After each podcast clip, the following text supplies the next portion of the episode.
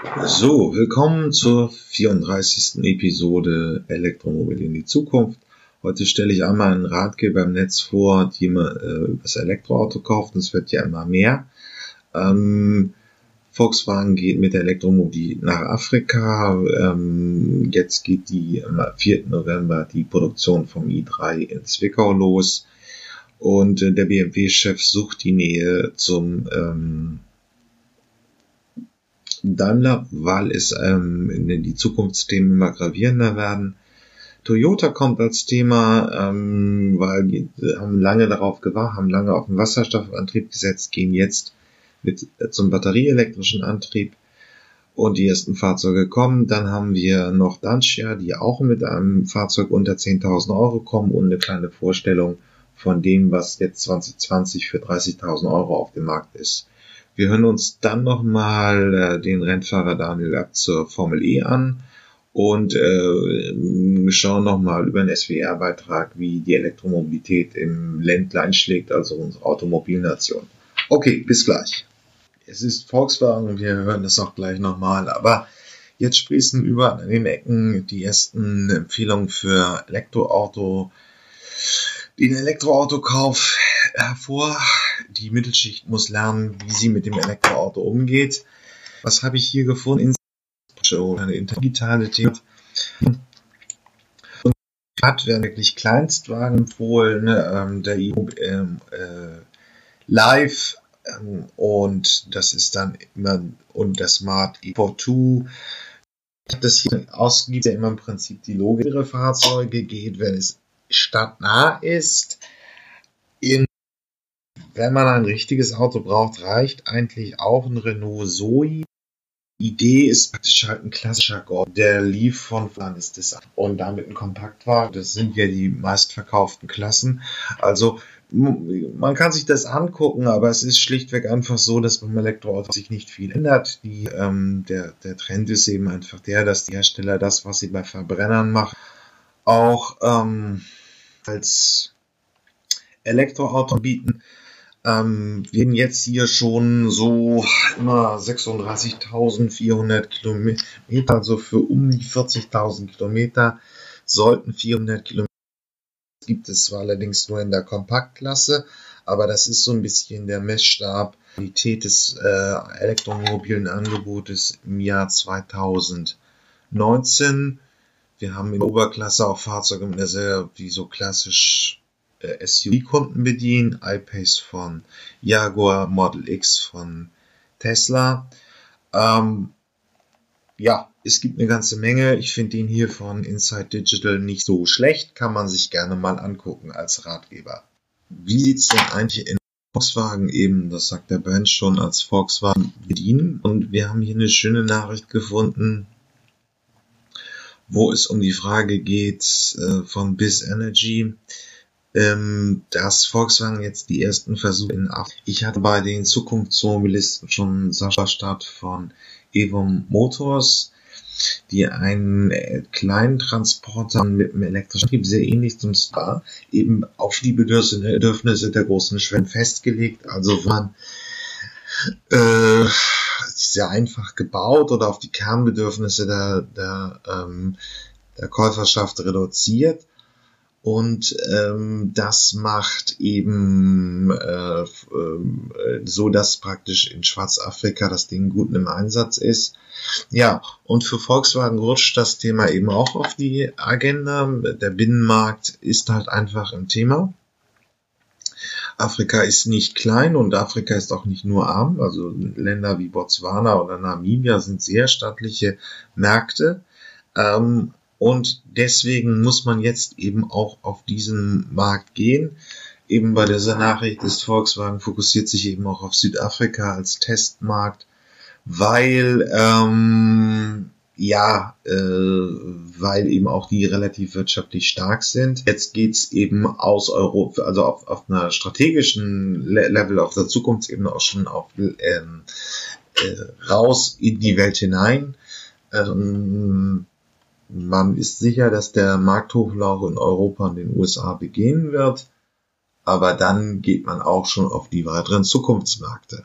Ähm, es gibt mal eine, eine Wirtschaftsnachricht. Ähm, BMW rutscht ähm, zu, also die beiden Erzrivalen von früher müssen einfach kooperieren. Das ist einerseits sicherlich der Elektromobilität geschuldet, aber andererseits ist es halt auch, dass sie sich die Forschungsinvestitionen fürs autonome Fahren teilen wollen.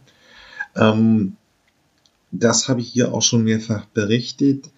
Ähm, ja, es scheint wirklich ernst zu werden. Ähm, es ist einerseits stehen die Investitionen jetzt sind für Elektromobilität bei allen großen Herstellern getan. Äh, der Markthochlauf beginnt, in welcher Form auch immer und wie schnell und so weiter. Aber dann kommt halt auch Missfahren und es ist eine riesige Investition, ist als Innovationsthema auch bedeutend größer als bei Elektromobilität, denn hier wird die Wertschöpfung verändert äh, man wird irgendwie anfangen, ein Dienstleister ums Autofahren zu sein und weniger ein äh, klassischer Produkthersteller. Der Spiegel hat das so bisschen geschrieben. Also es geht alles in Richtung äh, äh, Zukunft und da müssen die beiden Deutschen dichter zusammenrücken. Ja, am 4. November ist es soweit. Ähm, Deutschland freut sich aufs Elektroauto, beziehungsweise beginnt die Produktion des i3s ähm, von Volkswagen in Zwickau. Die Kanzlerin wird da sein ähm, und das neue, äh, die Zukunft der Autoindustrie bewundern. Das muss hier gemacht werden. Ähm, ähm, damit kann es losgehen, aber auch selbst wenn sie es jetzt bestellen, wird es erst im Sommer nächsten Jahres ausgeliefert. Also Momentan wird man es in den Medien sehen, aber so richtig im realen Leben beginnt es erst 2020 im Sommer. Ähm, das ist jetzt natürlich eine große Nachricht. Die Leistung ist auch nicht so klein. Ähm, eine Milliarde ist in den Umbau des Werkes in Sachsen geflossen. Davon auch sehr viel einfach in die Bequalifizierung der Mitarbeiter. Und äh, äh, jetzt wird man es dann an jeder Ecke auch sehen, weil dann der Volkswagen als größter, zweitgrößter Autohersteller der Welt seine Autos auf den Markt bringt. Ja, der Südwestrundfunk ist seiner Aufgabe als Regionalfernsehsender gerecht geworden und hat einen Bericht über die Krise der Automobilindustrie geliefert. Ähm, ich erspare euch jetzt mal den Lokalkurit. Wir sind ja hier im Netz und müssen uns jetzt so tief in die Befindlichkeiten des Neckartals äh, äh, einfühlen, aber wir machen jetzt noch mal am Anfang so eine kleine Auffrischung, das, was ich hier immer in der Podcast-Serie empfehle, was aber auch eigentlich auf meinem Blog steht und was nicht überall steht. Das Elektroauto ähm, ist einfach viel einfacher als normales Verbrennungsauto und auch einfacher als ein Hybrid. Also der Prius von, von Toyota hat ja diesen, äh, diese Zwitterwesen zwischen Verbrenner und Elektroauto begründet. Sie reichen auch, Hybride erreichen so 5% des Neuwagenabsatzes weltweit. Ja, das ist alles richtig und auch gut, aber es ist natürlich irgendwie, und das hören wir auch gleich weder Fisch noch Fleisch, im Prinzip ist es tot. Wenn ich mir die neu an, angekündigte Neuvorstellung der Autohersteller angucke, auch insbesondere der deutschen, dann muss man sagen, es geht ein, ausschließlich in Richtung voll elektrische Antriebe. Äh, und äh, wir lernen auch gleich warum nochmal, weil das Fahrzeug dann doch irgendwie einfacher ist. Und eben die Batterie hat es in den letzten Jahren gemacht. Noch 14, 15 war es völlig utopisch zu glauben, dass irgendwie wieder Kona, wieder äh, Polestar von Volvo jetzt für 40.000 60 Kilowatt pro Stunde Batterien vorhanden sind ähm, und von Großserienherstellern angeboten werden. Das ist jetzt der Fall. Deswegen ist das Rennen eigentlich in der Elektromobilität zugunsten des Batterieantriebs äh, ähm, äh, entschieden. Aber das hören wir uns jetzt nochmal genauer an. Das ist auch erwartet. Ganz einfach. Das Beste oder nichts, wie es bei uns so schön heißt. Er und seine 19.000 Kollegen hier gehören zu den am besten bezahlten Arbeitern in Deutschland. Ein Job beim Daimler fast wie ein Sechser im Lotto. Man hat seine Familie, man hat sein Auskommen, man muss, man muss Miete zahlen, man will Auto fahren, man, man will essen, man will auch mal in Urlaub gehen. Von dem her ist der Job natürlich schon immens wichtig. Es heißt, wer hier schafft, hat es geschafft. Und so sicher wie ein Mercedes, so sicher auch der Job. Das galt bisher. Doch jetzt kriselt nicht nur der Diesel, jetzt kommt das Elektroauto. Ein Fortschritt für die Umwelt, aber ein Riesenproblem für die Arbeit. Denn während ein moderner Verbrennungsmotor aus weit über 1000 Teilen zusammengesetzt wird und jedes einzelne davon hochpräzise gefertigt und aufwendig montiert, besteht ein moderner Elektromotor gerade mal aus rund 200 Teilen. Viel weniger Arbeit. Der E-Motor ist einfach aufgebaut und er lässt sich schnell montieren. Vor allem von Robotern.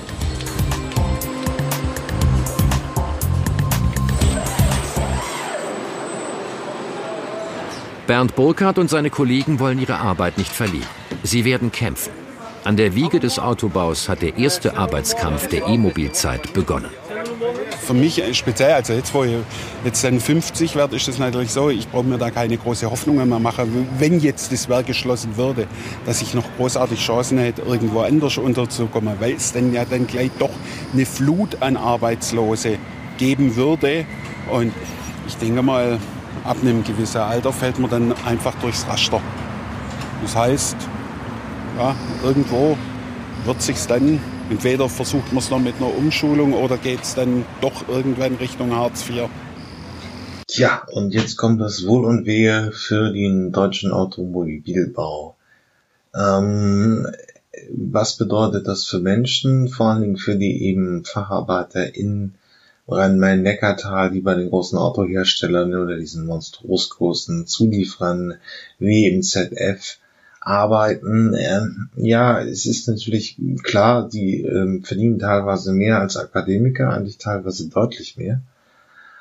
Ähm, andererseits ist es natürlich auch ähm, ein sehr wichtiger Job, aber klar, die Futtertöpfe werden jetzt voraussichtlich kleiner. Moment, ich werde das nachher noch mal ein bisschen differenzierter darstellen, aber wir hören uns jetzt erstmal so ein bisschen das Schicksal in dem Bereich an. Aber nicht nur bei Mercedes, VW und Co. stehen die Jobs auf dem Spiel. Das Problem ist viel größer, betrifft Tausende von Zulieferfirmen. Zum Beispiel den größten Arbeitgeber in Saarbrücken. Das Werk gehört zum Autozulieferer ZF. Jennifer Zahn fährt mit Leidenschaft Benziner und baut Getriebe für große Verbrennungsmotoren. Inzwischen werden vier Fünftel eines Autos bei Zulieferern wie ZF gebaut. Jennifer Zahn montiert die Steuerung von Automatikgetrieben. Also ich hätte nie gedacht, dass ich es so weit schaffe, muss ich ehrlich sagen. Aber wie es halt so im Leben ist, wenn man ein bisschen Ehrgeiz, Interesse zeigt, dann tut sich auch so eine Chance auf. Ich habe die ergriffen und ich bin da voll reingewachsen und mache das schon mit einer gewissen Leidenschaft heute. Doch auch das Getriebe würde mit dem Verbrennungsmotor sterben, was eine Katastrophe wäre. Das E-Auto braucht keins. So ein Jobsterben hat sie schon erlebt. Im Saarland hing einst jeder zweite Job an Kohle und Stahl. Der Opa war schon Bergmann, der Papa ist Bergmann und ähm, da tut man wie in die Fußstapfen dann reintreten. Natürlich war ich es als Frau nicht unter Tage, aber ich war dann in der Instandhaltung über Tage. Der Firmenchef Stefan Sommer will den Getriebebauer nun ins E-Zeitalter führen. Eine Herkulesaufgabe. Und die Zeit könnte knapp werden. Sollte jetzt über Regulation eine zu schnelle Änderung erzwungen werden, dann können wir einen so großen Standort wie Saarbrücken, der 2,5 Millionen Getriebe im, im Jahr fertigt, 8000 Menschen beschäftigt, nicht innerhalb von sieben oder zehn Jahren komplett umstellen auf eine andere Technologie. Das Problem der Zulieferer, die Politik macht die Vorgaben, die Autokonzerne entscheiden über die Technik, die sie dann liefern müssen. Und den letzten beißen die Hunde, das sind die Zulieferer. ZF in Saarbrücken setzt auf Zeitgewinn und auf eine Lösung, die klingt, als könnten alle dabei gewinnen. Den Hybrid. Ein Elektromotor wird in das Getriebe für einen Benziner eingebaut. Der Vorteil, der Verbrenner wird weitergebaut und wird elektrisch unterstützt. In Summe mehr Umsatz und mehr Beschäftigung. Der doppelte Motor als Königsweg. Wie ein Elektroauto verfügt der Hybrid über einen E-Motor und Batterien. Nur ist das Batteriepaket kleiner, leichter und damit auch billiger. Wenn der Akku leer ist, fährt der Hybrid mit Benzin weiter. Der Verbrennungsmotor lädt den Akku dabei wieder auf. Der BMW Hybrid bezieht Elektromotor und Getriebe von ZF. Ein sogenannter Plug-in-Hybrid, der auch an der Steckdose geladen werden kann. Im Stadtverkehr fährt er rein elektrisch, schont die abgasbelastete Innenstadt. Fast 50 Kilometer weit wirbt BMW. Tatsächlich geht uns nach 37 Kilometern der Saft aus. Dann springt der Benziner an. Wird sich das durchsetzen?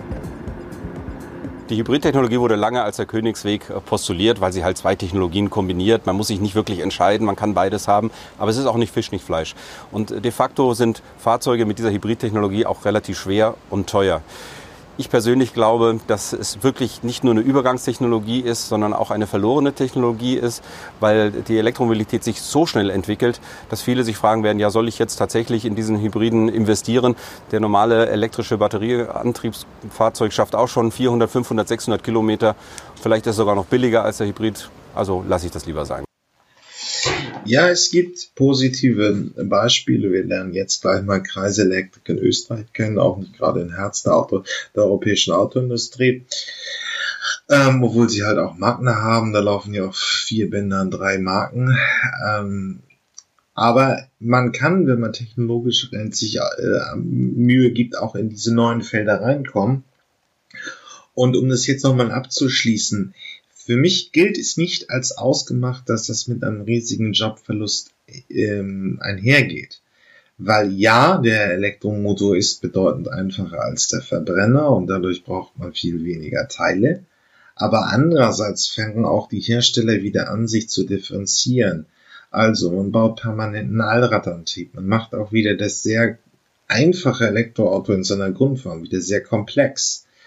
Man differenziert sich aus. Ähm, Daimler fängt jetzt an, Schnellladungen anzubieten, weil das Beste oder nichts. Und dann geht es natürlich um das Thema Schnellladung und sie bauen die Ionity auf, dieses Schnellladernetz an deutschen Autobahnen. Das werden große Volumenhersteller oder die, die halt den Massenmarkt bedienen, nicht oder weniger machen. Ähm, es bedeutet eben nicht, dass alles durch den Bach runtergeht. Man muss auch bedenken, dass es ja immer um den Konflikt zwischen Arbeit und Kapital geht und äh, es geht jetzt auch um Preisverhandlungen. Also wie lange ist es so? Man darf ja auch nicht vergessen, ähm, bei der ganzen Diskussion um Arbeitsplätze ist ein bisschen vorgeschoben. Die Autoindustrie ist hochgradig automatisiert. Da sind an den Gesamtkosten nur sieben Prozent Personalkosten. Der Rest ist irgendwas in Maschinen investiertes Kapital. Ähm, und das ist eigentlich das größere Problem. Die Arbeitsplätze sind nicht sehr viele, ähm, werden wohl erhalten bleiben, aber die Gefahren sind natürlich für Zulieferer da weil eben Getriebe nicht mehr gebraucht wird und der, der im Maschinenbau jetzt nur noch äh, Federn und Schleifen und, und äh, Raupen baut für, die dann später mal in einem Getriebe verbaut werden, der sieht jetzt doof aus. Andererseits kann es auch positive Wirkungen geben. Das muss man einfach, das wird auch die Zeit einfach zeigen. Ähm, schauen wir mal. Ja, ich nehme diese Episode gerade im August 2019 auf. Und da muss man sagen, ist es eine sehr heterogene Landschaft. Einerseits hat Bosch jetzt Stellenabbau beschlossen, weil die konjunkturelle Lage sich eintrübt und man eben nicht mehr so gut ausgelastet ist, unter anderem wegen der Elektromobilität. Also die Kerndienstleistungen von Bosch werden nicht mehr unbedingt nachgefragt. Auf der anderen Seite stellt Porsche jetzt 1500 neue Arbeitsplätze ein, die alle sich mit dem Thema Elektromobilität lau ähm, laufen. Der Taycan, ähm, großer äh, 100.000 Euro Sportwagen für ähm, mit in seiner stärksten Version 600 PS, hat schon 30.000 Vorbestellungen jetzt im August 2090.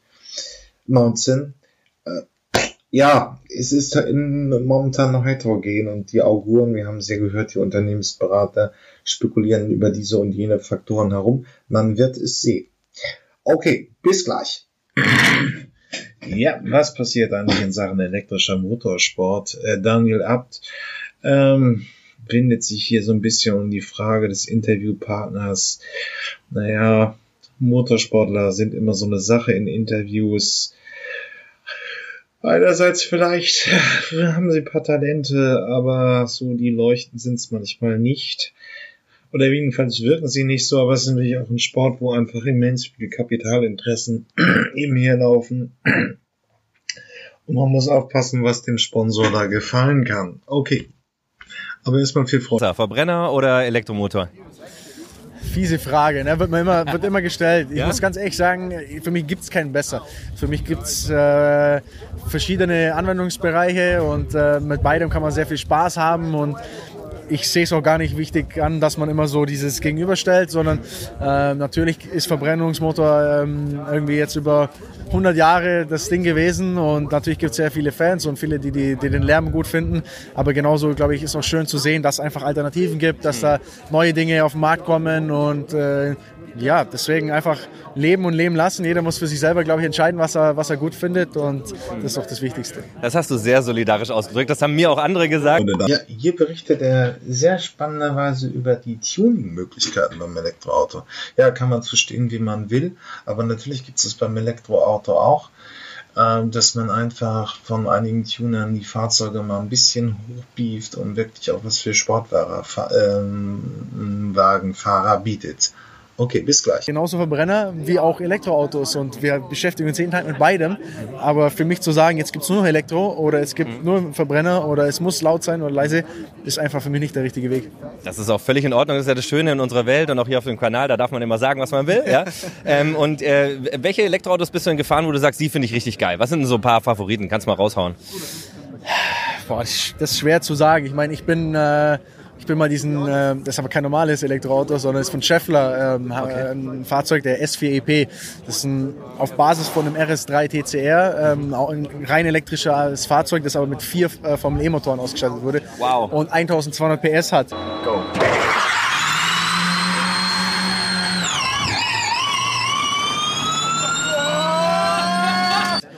Mit diesem Fahrzeug äh, haben wir unter anderem den Weltrekord im Rückwärtsfahren aufgestellt, nämlich 210 km rückwärts. Also, ähm, also du bist der Beste im Rückwärtsfahren. Kann man so sagen. Aktuell, aktuell steht es noch. Ihr könnt mich Weltmeister im Rückwärtsfahren. Aber nein, das war auf jeden Fall das Krasseste, was ich so okay. elektrisch gefahren habe. Ja. Aber so kennst du wahrscheinlich, oder? Also Tesla bist du auch schon mal gefahren, irgendwelche P100D und Ludacris und Insane Mode und alles? Äh, noch nicht, gar nicht so viel, wie man vielleicht denkt, ehrlich gesagt. Ist bei mir halt ein bisschen auch schwierig mit dem Zugang. Ich bin nicht ganz so markenungebunden wie du jetzt. Deswegen äh, ist auch nicht so, dass bei mir jeden Tag ein, Tesla zur Verfügung steht, aber ähm, ja, ich habe. Ja, hier gibt's noch ein interessantes Statement. Die Frage ist, ja, Emotionalisierung, äh, Motorsport bietet irgendwie eine Menge Möglichkeiten, Elektromobilität auch sexy zu machen. Das ist alles richtig und gut, aber auf der anderen Seite stellt sich für mich da ein bisschen die Frage, wenn man sich zum Beispiel den Allradantrieb anguckt, der kam aus dem Rallye-Bereich wirklich in die, in die Serie rein. Ähm, man wird es kaum messen können, aber natürlich werden Batterien im Motorsport besser. Und man muss jetzt auch sagen, 2019, ich glaube, das sind zwölf Hersteller, die sich da tummeln und sich als Technologieführer in der Motorsport bieten wollen. Ähm, früher oder später kommt da irgendwas für die Serie bei raus, bessere Batterien, äh, intelligentes Lademanagement oder was auch immer. Das wird durchaus wirklich interessant sein. Okay, bis vielleicht in diesen Pkw-Bereich überschwappt, weil das ist ja oft so, ne? ist auch in der Formel 1 so, immer so gewesen, dass du im Prinzip da Dinge ausprobierst, wovon wir dann alle was haben. Was meinst du denn, was so, was so Dinge sind, die hier angegangen werden, wovon wir dann alle nachher profitieren, auch alle, die zuschauen? Ähm, ja gut, es ist ein bisschen, ein bisschen schwer zu sagen. Man muss schon fairerweise sagen, dass äh, Motorsportentwicklung und Serienentwicklung schon immer noch zwei Paar Stiefel sind. Aber es gibt natürlich so Themen wie beispielsweise jetzt hier haben wir äh, Break by Wire, was im neuen e-tron auch äh, mit drin ist. Also es gibt schon ein paar Sachen. Natürlich hier wird Effizienz versucht ans Limit zu, zu äh, äh oder wie sagt man, man versucht die Effizienz ans Limit zu bringen, was natürlich in der Serie auch helfen kann. Aber ich glaube, das Wichtigste mit dem, was wir hier tun, ist eigentlich die Menschen emotional dafür zu begeistern und nicht immer nur mit diesem Nachhaltigkeitsgedanken zu versuchen, Leuten Elektromobilität zu verkaufen, sondern zu sagen, hey, kommt hierher, erlebt einen geilen Tag, es macht Spaß, wir haben hier mega Racing, man kann irgendwie Autos sehen, ausprobieren, äh, Dinge erleben Und ich glaube, darum geht es, dass man das Ganze mit Emotionen auflädt und ähm, Leute einfach mal einen Einstieg in dieses Thema gibt. Mhm. Was bedeutet das für dich emotional, das ganze Thema Elektromobilität? Naja gut, ich bin mittlerweile seit fünf Jahren in der Formel E un unterwegs. Ne? Also für mich ist es natürlich äh, schon mal was Besonderes. Ich bin äh, seit Anfang an hier dabei, habe die Entwicklung miterlebt, habe gesehen, wie ähm, wir angefangen haben und jeder gelacht hat und wie das Ganze dann kam. Natürlich auch zum guten Zeitpunkt. Jetzt kommen die ganzen Hersteller, ziehen nach mit ganz, ganz vielen Modellen. Ähm, und für mich ist einfach schön, schön das zu sehen. Es macht Spaß und ähm, ja, ich fühle mich natürlich auch wie, ein bisschen wie, wie ein Botschafter für das, für das Thema. Und äh, ja, wir versuchen hier Spaß zu haben. Super. Vielen lieben Dank dir erstmal. Ja, es war ein bisschen dröge, nur ein plastischer PR-Termin vom Motorsportler. Ich hoffe, dass ich da mal irgendwie ein bisschen Material finde, was wirklich auch ein bisschen interessanter ist und das beleuchtet. Und ich finde auch, die Formel E ist auch nicht mehr klein. Da müsste es jetzt mal wirklich langsam eine spannende Doku geben, ähm, die das ein bisschen tiefer beleuchtet. Okay, bis gleich. Ja, ist praktisch eine kleine Webseite. Aber beim Motor Talk hat sich jemand die Mühe gemacht, alle Elektroautos äh, ab 2020 bis 30.000 Euro aufzulisten. Und das ist eine ganz nett, äh, sinnvolles Pinning, ähm, um einfach mal eine komplette Übersicht für die Fahrzeuge zu haben, die wirklich die Leute kaufen. Ähm, und deswegen habe ich es hier mal beigefügt. Ja, viel Freude mit dem, mit der kleinen Webseite. Ja, Toyota ist eine lange Geschichte. Sie haben ja zwischen 2012 und 2018 auf den Wasserstoffantrieb gesetzt und haben erst 2018 sich in Richtung ähm, batterieelektrischen Antrieb bewegt. Ähm, das ist ja immer auch relativ relevant. Sie, ähm, Toyota kappelt sich mit Volkswagen um die Frage, wer äh, wer größte Autohersteller ist vom Volumenausstoß. Beide bewegen sich so zwischen 8 oder fast 10 Millionen, Fahr Millionen Fahrzeugen pro Jahr. Und nun ist die Frage, sie kommen endlich. Die Ankündigung ist ein bisschen dünn. Es soll eine eigene ähm, Plattform geben. Die Plattform ist natürlich beim Autobau immer sehr wichtig, weil es darum geht, ähm, ja, im Prinzip sind, äh, ist der Motor in allen Marken des, des Volkswagen-Konzerns gleich. Da wird ein Motor gebaut für alle elf äh, Konzernmarken und ähm, für alle elf Konzernmarken und durch diese riesigen Skalenvorteile, also dass man einen Motor eben wahnsinnig häufig verbauen kann, werden Autos auch relativ günstig. Und ja, Toyota hatte genauso eine gleiche Plattform und ähm, wird in die Richtung gehen. Was man noch aus dieser aus der Pressemitteilung, aus der dürftigen Pressemitteilung erkennen kann, es sind, es werden 600 Kilometer Reichweite angekündigt. Das ist ordentlich, wenn es sich um äh, Kompaktwagen geht. Momentan sind die so ungefähr bei 400 mit einer 60 Kilowatt Batterie Stunde und das würde dann dauern kostet so um die 40.000 Euro. Also 600 ist schon ordentlich, aber ob das und wie kommt, ist auch noch nicht so ersichtlich. Okay, bis gleich. Ja, und nochmal Toyota beziehungsweise deren Luxus-Markus Marke Lexus ist in Deutschland eher unbekannt, aber in den USA verkaufen die sich relativ gut. Ähm, erinnern noch ein bisschen an Audi und ähm, ist. Auch hier soll es ein Elektroauto geben und sie gehen schon etwas weiter in Richtung KI. Also es soll sehr autonomes ähm, Fahren möglich sein. Ob das jetzt Level 3 oder 4 ist, ist auch noch nicht wirklich ersichtlich. Aber es ist schon ganz auf so eine Bedürfnis, äh, ähm, ähm, das, das Cockpit, ich habe das Bild, es ist ein relativ guter Artikel von Heise einmal beigefügt wo man einfach sieht, ähm, ja, wie das Auto von innen raus ist, sehr futuristisch, mit vielen Schirmen und äh, alles auf den ähm, Fahrer abgestimmt. Das soll jetzt kommen und äh, eben praktisch auch schon die, wenigstens die Stoßrichtung in Richtung automatisiert klar machen. Okay, bis gleich.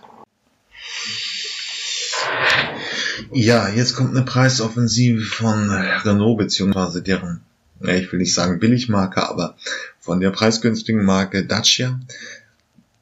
Ähm, es soll ein SUV für um die 10.000 Euro geben. Das ist ein sehr spektakulärer Preis und zielt aber auch auf Schwellenmärkte China und Indien und ähnliches ab, wo man also einfach ja ähm, sehr preisgünstig mit einem Elektro-SUV fahren kann.